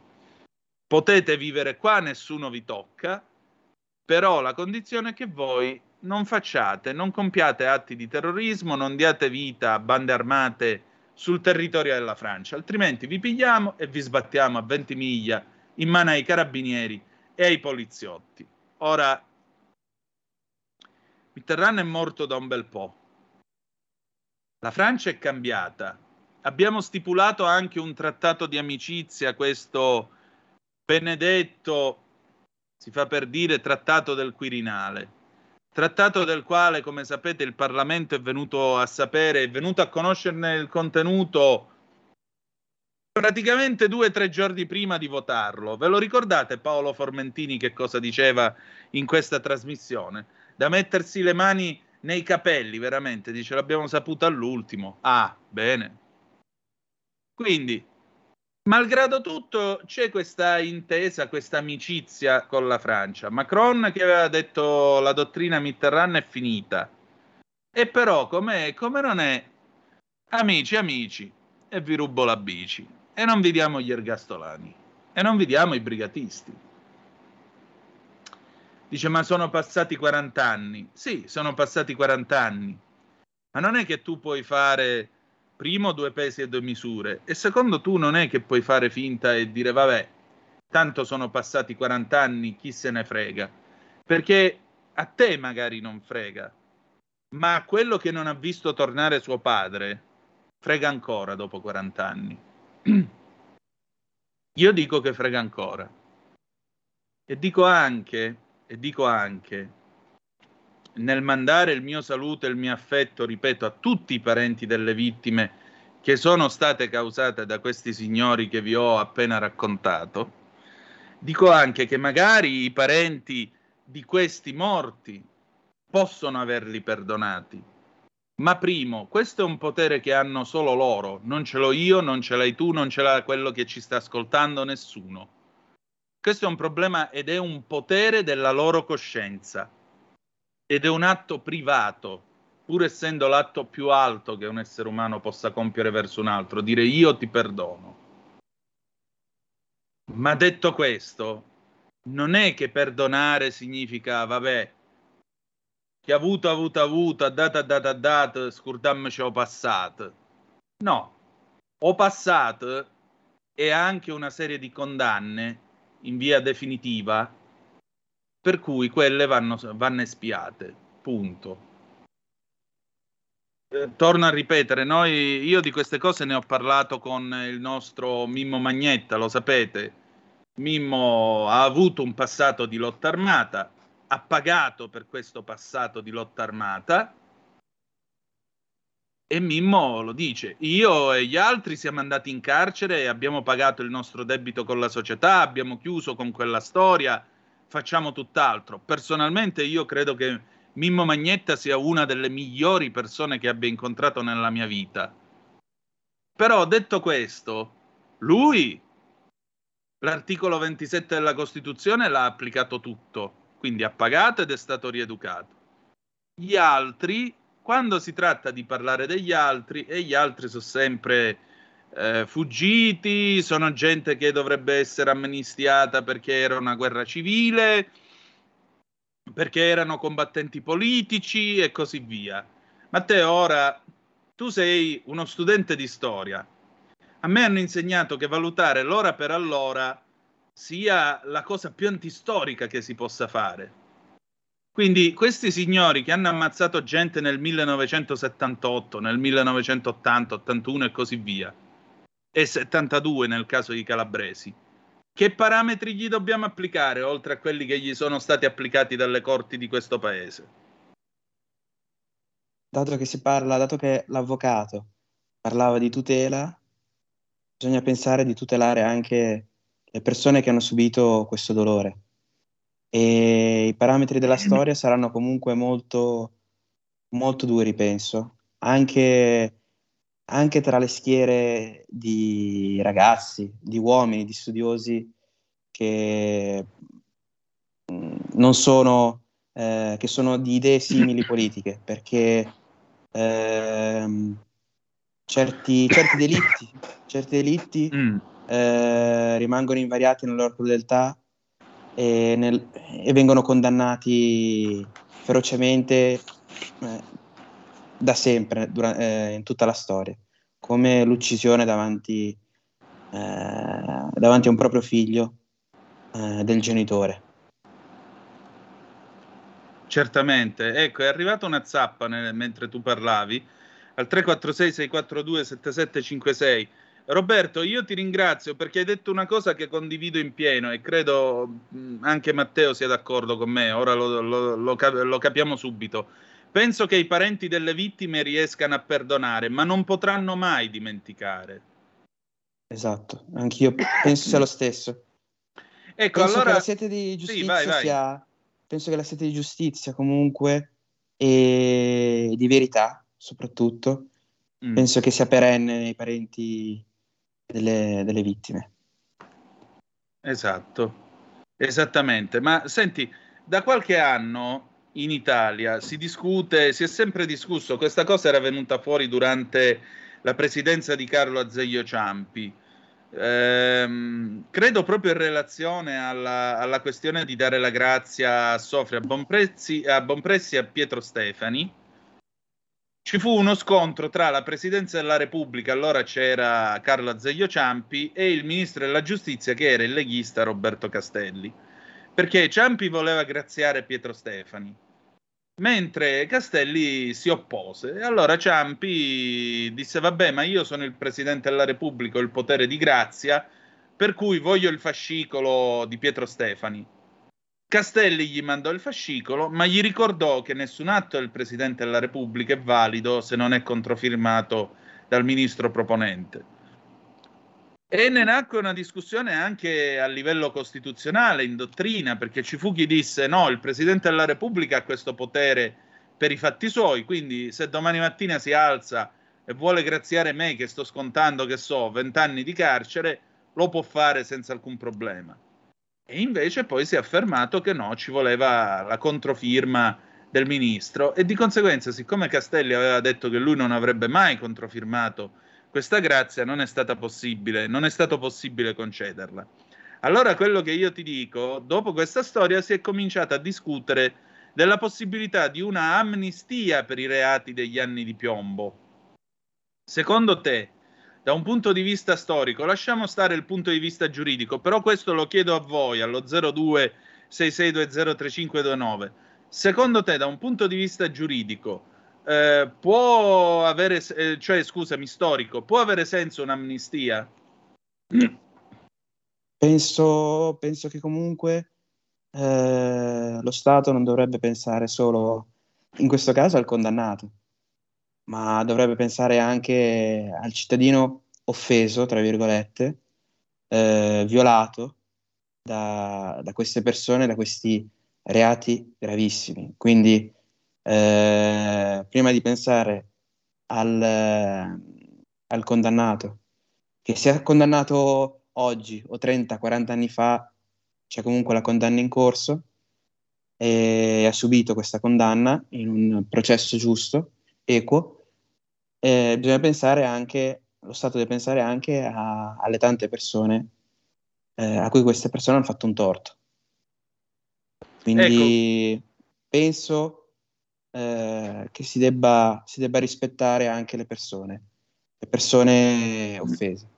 Ecco, Paolo, per esempio, da Monza Brianza, eh, pone un dilemma interessante da un punto di vista sia storico che giuridico. Buonasera Antonino, a proposito dei brigatisti e della Francia, e questa è una domanda molto interessante, bravo Paolo. Eh, a proposito dei brigatisti e della Francia, penso alla pulizia che i servizi segreti israeliani fecero di molti nazisti fuggiti. Paragone forse inopportuno, ma che descrive quanto insignificante sia l'Italia. Saluti. Cioè, lui si sta riferendo a tutta la caccia che è stata fatta, per esempio, nei confronti di Eichmann quando lo beccarono in Argentina nel 60. Credo eh, che si possa anche estendere quello che Paolo sta dicendo alla famosa operazione Collera di Dio eh, dopo Monaco 72, visto che sono passati 50 anni. Tu, le- se ti capita, vedilo il film Munich, perché Mhm. è una bella ricostruzione, tra l'altro, di quella vicenda. E, mm, e però, però vedi, Paolo, e pongo il dilemma anche a te. Cioè, qui stiamo parlando, qui stiamo parlando di, eh, di, di Israele che in questo caso da un lato se l'è presa con della gente che ha annientato in modo industriale 6 milioni di innocenti, dall'altro lato che se l'è presa con quelli di Settembre Nero che hanno eh, seviziato, violentato, perché fecero anche questo dentro l'appartamento a Monaco, e ucciso barbaramente gli atleti olimpici israeliani. Qual è la differenza? Cioè l'Italia potrebbe fare un'operazione collera di Dio verso questa gente e ovviamente non ammazzarli a Parigi, non stiamo naturalmente parlando di questo, stiamo parlando solo di ipotesi, ma catturarli e portarli in Italia e espiare la loro colpa? A me, ad esempio, sembra assurdo, come abbiamo detto prima, come abbiamo riportato prima, con tutti gli accordi, col fatto che il mondo è cambiato, rispetto comunque ai tempi citati dal nostro ascoltatore Paolo, e con la collaborazione che c'è mh, sempre più con questo spirito europeo che ci viene sempre più inculcato, mi sembra assurdo che un paese amico, o dovrebbe essere amico, eh, come la Francia, eh, non ci permetta di far rispettare le nostre sentenze di Stato sovrano eh, sui nostri concittadini. Sicuramente, sicuramente. Sicuramente, certo, mandare per esempio un comando, che ne so, dei consubin che vanno e li acchiappano tutti e dieci di notte e notte, capite bene che potrebbe, diciamo, tra stati sovrani questo non si fa. E non si, non si fa anche perché eh, siamo in una situazione un po' diversa, ecco. È altrettanto vero che eh, Anzi, siamo in un periodo storico in cui la collaborazione dovrebbe essere accentuata. Appunto, a maggior ragione, infatti, stupisce che la presidenza della Repubblica francese è vero che c'è l'indipendenza dei poteri, però a maggior ragione bisognerebbe ricordare ai tribunali francesi, il presidente Macron lo dovrebbe dire ad alt- apertis verbis, a voce alta e chiara dovrebbe dire ragazzi, guardate che la dottrina Mitterrand non c'è più. Punto. Anche Punto. perché, anche perché potrebbe essere un precedente nel caso succeda. Io mi auguro ovviamente di no, ma che possa succedere l'inverso, cioè un, un ricercato francese che fugge qua in Italia. E- Esatto. Ed è giusto non, non creare precedenti per scontri internazionali per reati così gravi. Esatto, esattamente. Eh, poi appunto mh, ci siamo allargati a parlare dell'operazione Collera di Dio e quant'altro, ma non mi pare che nei confronti della Francia siamo in questi siamo diplomaticamente messi in questo modo, per cui naturalmente a maggior ragione, anzi, visto che eh, noi abbiamo ribadito la nostra amicizia con Parigi col Trattato del Quirinale, forse non sarebbe male se dal Quirinale una telefonata partisse diretta all'Eliseo e si dicesse scusate tanto, ma visto che siamo grandi amici e pur nel rispetto della libertà dei tribunali, ma possiamo ricordare ai magistrati che la dottrina Mitterrand è finita? Tutto qui. Tutto qui, perché ripeto, questi signori sono stati giudicati per tre gradi di giudizio con tutte le garanzie del caso dalla magistratura di un paese moderno, libero, laico e civile. Quindi hanno avuto tutte le garanzie prescritte dalla Costituzione, il giusto processo e così via. Quindi a maggior ragione, siccome, ripeto, lo ha detto la Cassazione, non lo sto dicendo io, non lo sta dicendo Matteo, non è che l'abbiamo chiesto a quelli del bar di sotto, lo ha detto la Cassazione che questi signori devono andare in galera. E allora facciamo quello che dice la Cassazione. Altra zappa da Ambrogio. Buonasera Antonino, sai cosa rispondo a chi dice sono passati 40 anni? Sapete cosa succedeva a questi signori se facevano quello che hanno fatto in Israele? Dai, immaginatevelo. Certo non facevano la bella vita che hanno fatto perché anche se erano in Francia venivano estradati con i piedi davanti, ma noi siamo sempre stati dei senza attributi. Non, non è, ti ripeto, ti ripeto Ambrogio, qui non è la questione del, di fare un'azione spettacolare e così via, anche perché queste azioni possono anche comportare una serie di errori, una serie di errori anche clamorosi e Israele qualche volta li ha anche, li ha anche fatti sfondoni così. Torno a ripetere, non stiamo parlando di fare una cosa come l'operazione collera di Dio verso questa gente, non stiamo parlando di queste cose, stiamo parlando però del fatto che c'è qualcuno che da 40 anni, malgrado delle condanne definitive, sta in Francia e non viene restituito a questo paese perché possa andare a espiare la pena che gli è stata affidata. Allora qui si tratta mh, di parola di un paese, di peso di un paese.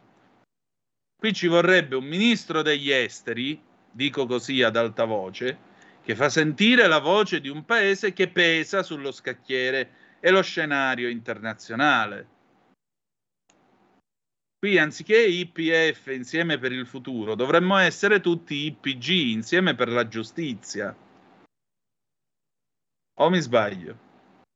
Assolutamente no, per rispetto anche eh, di tutti noi, perché Esatto. eh, ricordiamoci sempre che eh, un, torto, un torto subito a- da un'altra persona potrebbe trasformarsi in torto subito poi a noi. Quindi in quest'epoca di- in cui siamo, in cui il nostro governo sta cercando di rilanciarsi, sono anche queste le piccole cose che fanno le Esatto. piccole cose, grandi cose, le piccole grandi cose che fanno la differenza. Eh, chiamala piccola cosa questa. Esatto, esatto, grandi Allora, cose, noi- cose. Senti, noi andiamo in pausa, torniamo fra poco con cose dell'altro mondo. We'll be right back. Stai ascoltando Radio Libertà. la tua voce libera, senza filtri né censura. La tua radio.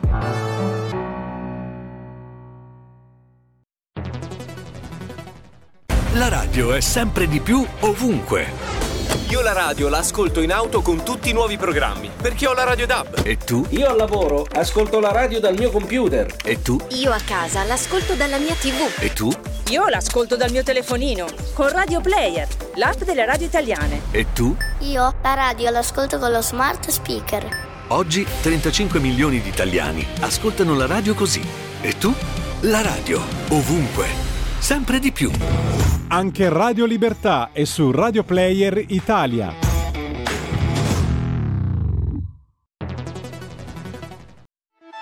Stai ascoltando Radio Libertà, la tua voce libera, senza filtri né censure, la tua radio.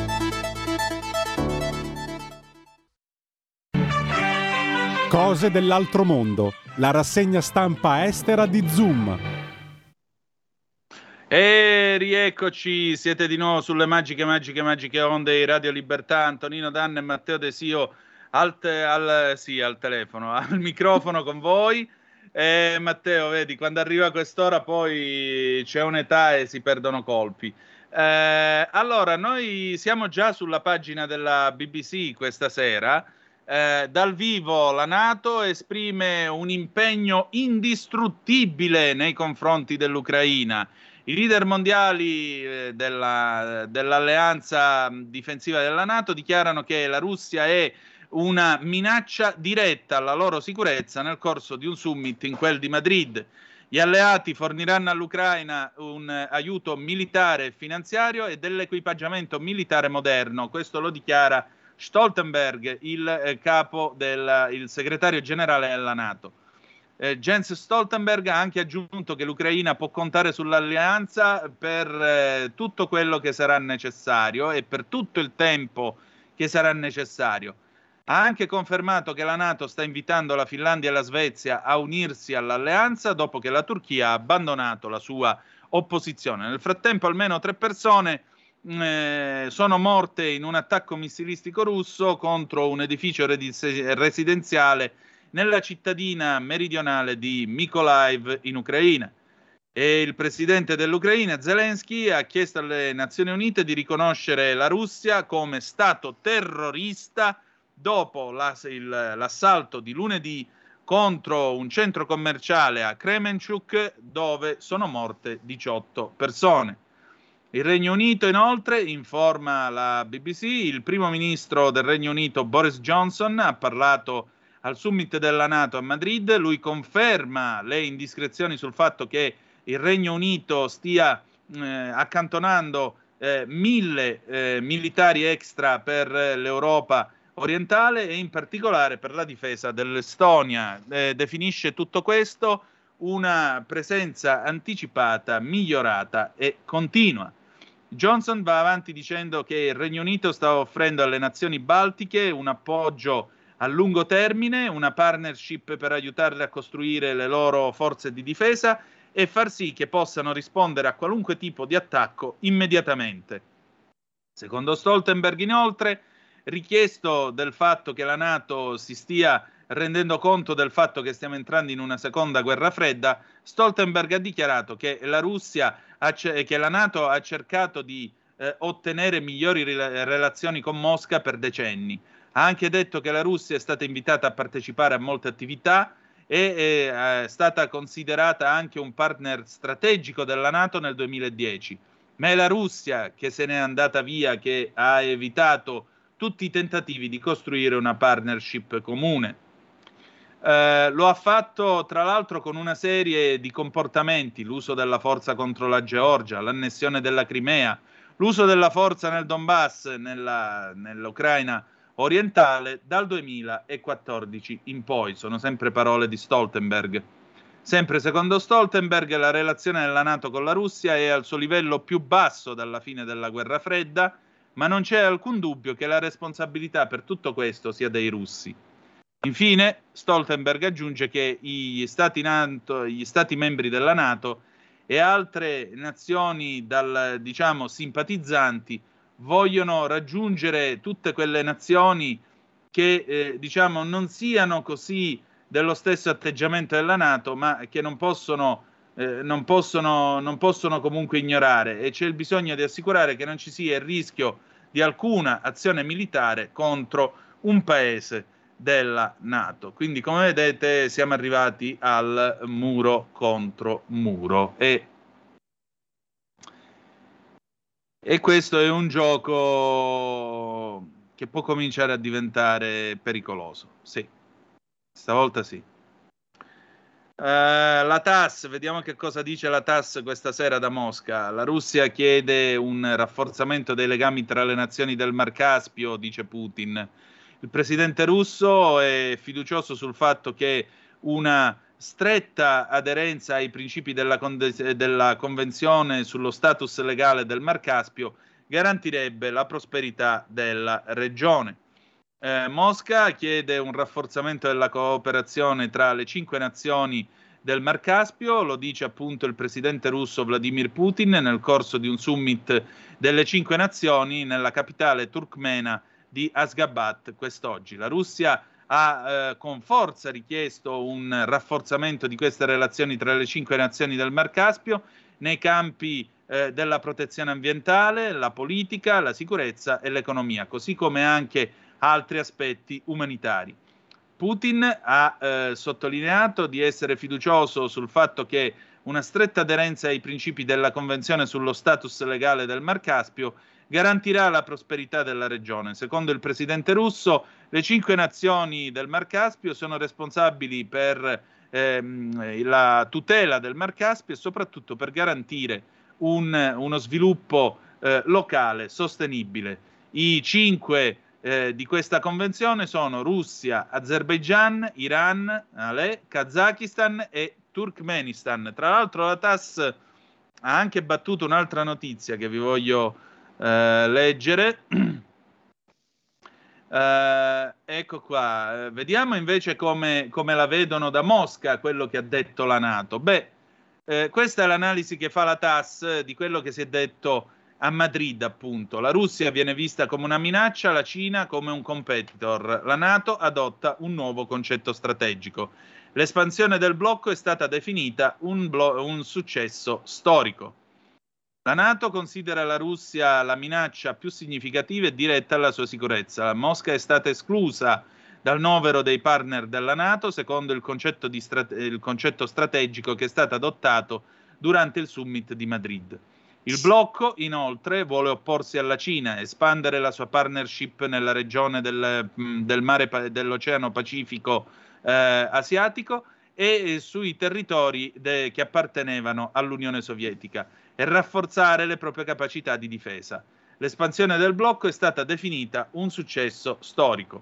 Ecco quindi i punti chiave del nuovo concetto strategico come viene riferito dalla Nato. 1. La Nato riconosce che la Russia sia la minaccia più significativa e diretta alla sicurezza dell'alleanza. 2. L'organizzazione non vuole più vedere la Russia come un partner, ma è pronta a mantenere in ogni caso i canali di comunicazione aperti. La Nato inoltre dichiara di non cercare lo scontro con la Russia e non porrà delle minacce a essa. 3. Le relazioni fra la Nato e la Russia potranno cambiare, ma dipenderà da Mosca. Questo eh, è il punto di vista dell'alleanza. Ancora, contrasto alla Cina. La Nato ritiene che l'approfondimento della partnership tra la Russia e la Cina violi i eh, valori e gli interessi dell'alleanza. Secondo l'alleanza, la Cina cerca di minare l'attuale ordine mondiale controllando la logistica globale e l'economia del pianeta. L'alleanza inoltre eh, si propone di rafforzare la cooperazione con i suoi partner nell'area dell'Indo-Pacifico. Rafforzamento del blocco. Eh, l'espansione della Nato è divenuto un successo storico per l'alleanza, rafforzandola e assicurando la sicurezza di milioni di cittadini europei. La Nato intende di rafforzare significativamente le sue forze per la deterrenza della Russia e l'autodifesa. Gli Stati membri si sono accordati per aumentare le loro spese militari su circa il 2% del PIL. La, l'alleanza ritiene le forze nucleari strategiche, specialmente quelle statunitensi, come la più alta garanzia della propria sicurezza. La strategia di deterrenza nucleare della Nato inoltre dipende sull'ulteriore sviluppo delle armi nucleari americane e il contributo da parte degli alleati interessati, quindi gli inglesi e i francesi in particolare. La Nato si propone di sviluppare tecnologie avanzate, inclusa l'applicazione militare dell'intelligenza artificiale. Il blocco, inoltre, considera possibili attacchi esterni sui suoi, contro i suoi membri. Infine, per quanto riguarda i legami con eh, l'Ucraina, il blocco continuerà a rafforzare la, i suoi legami di partnership con l'Ucraina e la Georgia, che hanno chiesto di entrare nell'alleanza. I leader della Nato hanno adottato poi un programma di supporto eh, potenziato per l'Ucraina, fornendo quanta, quanto sarà necessario aiuto sia militare che finanziario nei confronti di Kiev. Andiamo bene. E adesso passiamo a Il Paese della Sera.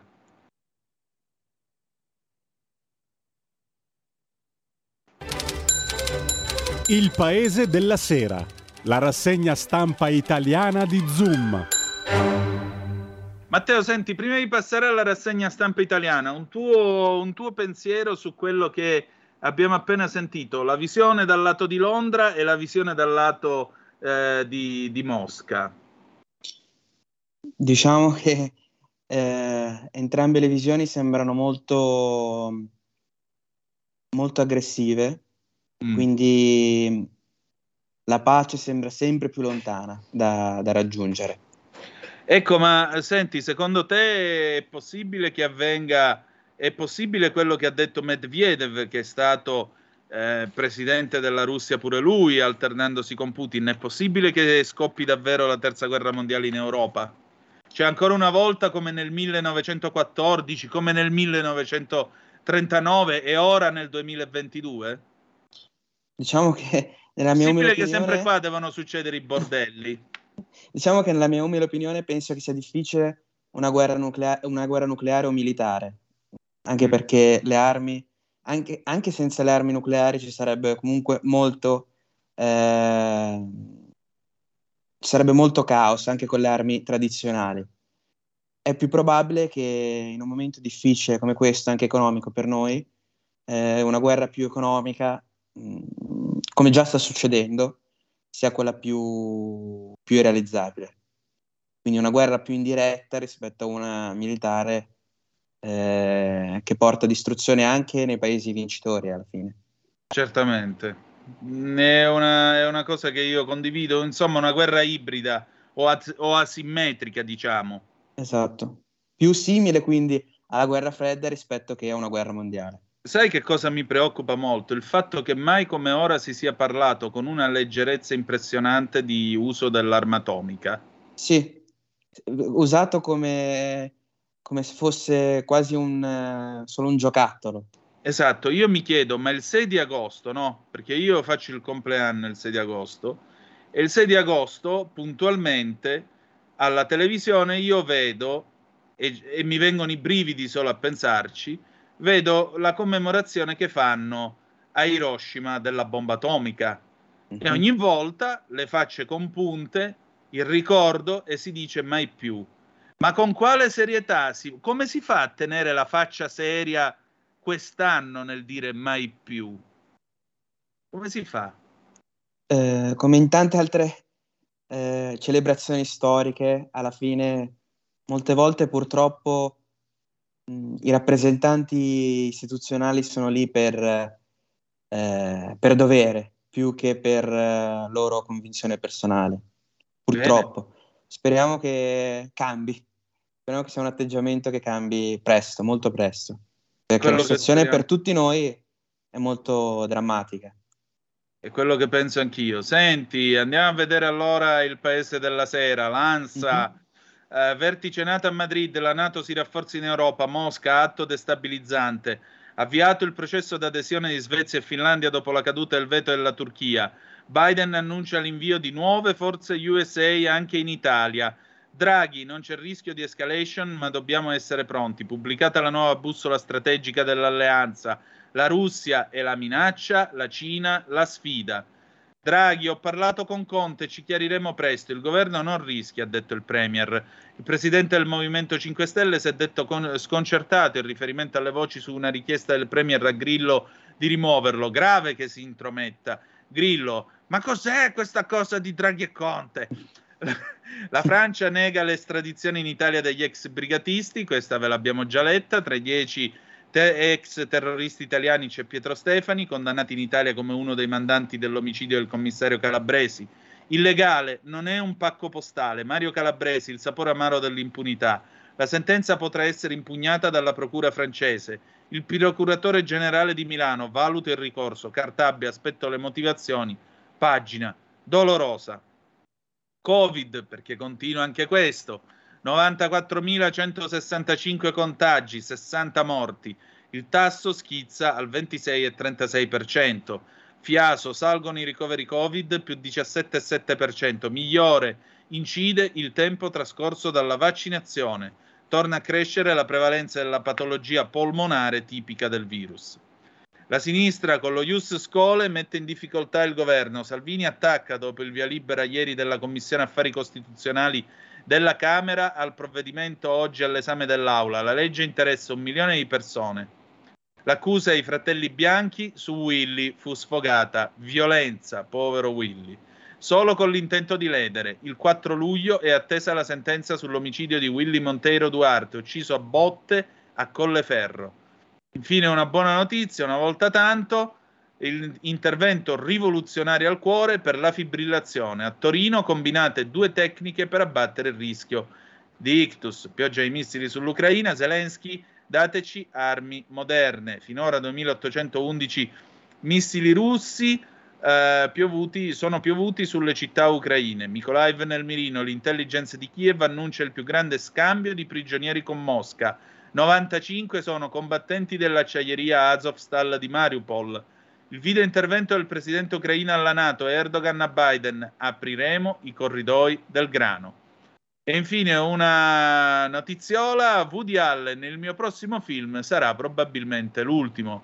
Intervistato da Alec Baldwin, senza le sale è passato il piacere, quindi eh, Woody ha deciso di smetterla con la cinepresa. Andiamo a vedere questa notizia sullo Ius Scole. Adesso si dovrebbe caricare. Eccolo qua. Eccolo qua. Allora, vediamo che cosa, che cosa dice Matteo Salvini. Incredibile, vergognoso e irrispettoso per gli italiani. In un momento di crisi drammatica come questo, la sinistra mette in difficoltà maggioranza e governo insistendo su cittadinanza agli immigrati e cannabis, anziché occuparsi di lavoro, tasse e stipendi. Lo dice il leader della Lega Matteo Salvini a proposito dell'arrivo in aula, Cam- al- in aula alla Camera del DDL sullo Ius Scole e sulla cannabis. La Commissione Affari Costituzionali della Camera ha dato il via libera alla proposta di legge sulla cittadinanza. Cos'è che, cos'è che sta Cos'è che sta parlando? Cos'è questa voce? Ah, ecco. Scusate un attimo. Cos'è che è partito? Ah, eccolo qua il video. Ecco qua, scusate, era partito Era partito questo video nella pagina dell'Ansa, il flash mob. Aspettate, ecco. Silenziati, perché io devo leggere la notizia. Perfetto, a posto. Vi stavo dicendo.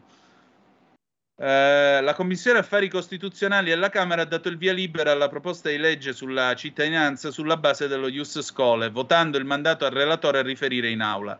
In base a quanto deciso nell'ultima capigruppo della Camera, il testo approderà all'Assemblea di Montecitorio nel pomeriggio, con la discussione generale. Quindi la stanno discutendo. La maggioranza si spacca sul voto, la Lega vota contro il testo con Fratelli d'Italia, per Forza Italia Anna Grazia Calabria ha votato contro e Renata Polverini a favore. In base a quanto previsto ai capigruppo della Camera, il 29 giugno, cioè oggi, si è iniziato con la discussione generale.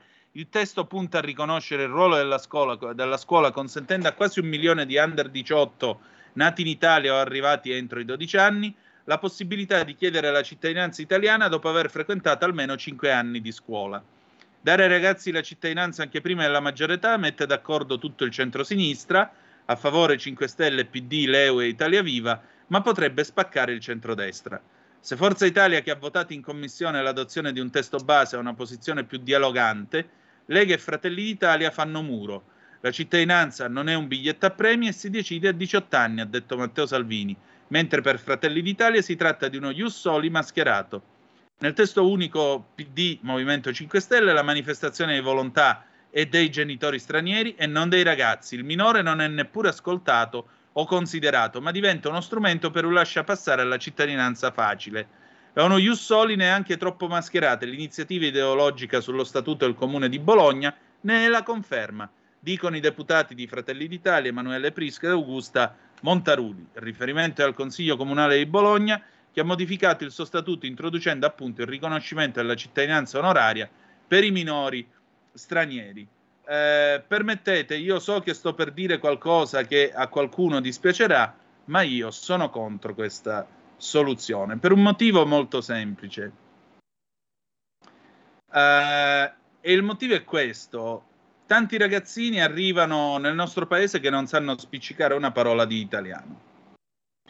Molto spesso nelle scuole italiane, questo lo- ve lo può raccontare chi fa l'insegnante nelle scuole, i ragazzini vengono bocciati eh, in casi estremi proprio per tornare indietro e vedere se possono provare a imparare l'italiano. Ma naturalmente dopo cinque anni, io non lo so se questi sappiano davvero leggere e scrivere in italiano e mi sembra troppo poco per poter considerare tutto questo un tempo sufficiente per eh, essersi integrati e per essere cittadini italiani. Poi che facciamo? Diamo la cittadinanza solo a loro? E sulla base di cosa valutiamo l'integrazione invece dei genitori? Perché in America dovevi essere intanto maggiorenne, dovevi aver risieduto per un determinato periodo di tempo in Canada, dovevi dimostrare che sapevi leggere e scrivere almeno in inglese, che sapevi parlare in inglese, che conoscevi la storia del paese e così via. Qui invece bastano cinque anni all'acqua di rose e ti diamo la cittadinanza. La cittadinanza non è un regalo. La cittadinanza non è un regalo, la cittadinanza è un percorso di assimilazione e integrazione. Assimilazione e integrazione. Perché se no creiamo le banlieue, creiamo i ghetti, creiamo Peschiera del Garda dopo. Tu che ne pensi? Io penso soprattutto che si debba mh, trovare il modo di ehm, eh, creare un, un- un sistema più efficiente all'arrivo di 18 anni, perché ci sono molti ragazzi che magari hanno avuto problemi eh, ad ottenere la cittadinanza e invece 5 anni mi sembra più una proposta politica per fare, eh, tra- chiamiamola tra virgolette, scusatemi il termine, cacciara, più per fare confusione, eh, più per far vedere di star eh, lavorando, di star facendo qualcosa, che pensare di proporre un, un provvedimento ragionato, pensato e, mm, e corretto. Abbiamo una telefonata, pronto? Chi è là? Abbiamo ancora un minuto. Sì, buonasera, chiamo da Busto Arsizio, sono proprio Buonasera. un ex insegnante, le dico che era un disastro perché noi abbiamo avuto un alunno che è riuscito a passare l'esame di terza media, arrivato a gennaio dopo le vacanze di Natale senza spiccicare una parola, quindi si figuri lei. Però il problema non è quello, è che eh, io per esempio sono contraria alla cittadinanza data in questo modo perché se il ragazzo ha frequentato un ciclo scolastico di 5 anni, andando a scuola a 6 anni vuol dire che ne ha 11, il che significa che i genitori sono in Italia da più di 10 anni. E perché non l'hanno chiesta la cittadinanza? Avevano la possibilità di chiederla loro senza problemi di introdurre lo Iuscole, anche perché io avevo degli alunni cinesi 10 anni e avevano tutti la cittadinanza, solo quelli ehm, diciamo di origine araba, magrebina così, quelli no, erano stranieri, ma i cinesi, tutti i cinesi che ho avuto erano italiani. Grazie, buonasera. Grazie a lei, professoressa. E Grazie alla buon testimonianza. lavoro. Senti, eh, che dire di più? Mi dispiace che dobbiamo chiudere, ma eh, torneremo su questo argomento prossimamente. Senti, Matteo, io ti ringrazio come ogni sera. e, insomma, grazie per essere eh, qui con noi a co-condurre questa trasmissione. Noi chiudiamo qui con eh, Lucio Dalla, Com'è profondo il mare del 1977. Vi diamo appuntamento domani sera alle 18.05 trattabili sulle magiche, magiche, magiche onde di Radio Libertà. Eh, che dire di più? Antonino Danna e, Matteo Dessio vi salutano. e Un ricordate che the best is yet to come, malgrado tutto il meglio deve ancora venire. Buonasera. Avete ascoltato Zoom, il drive time in mezzo ai fatti.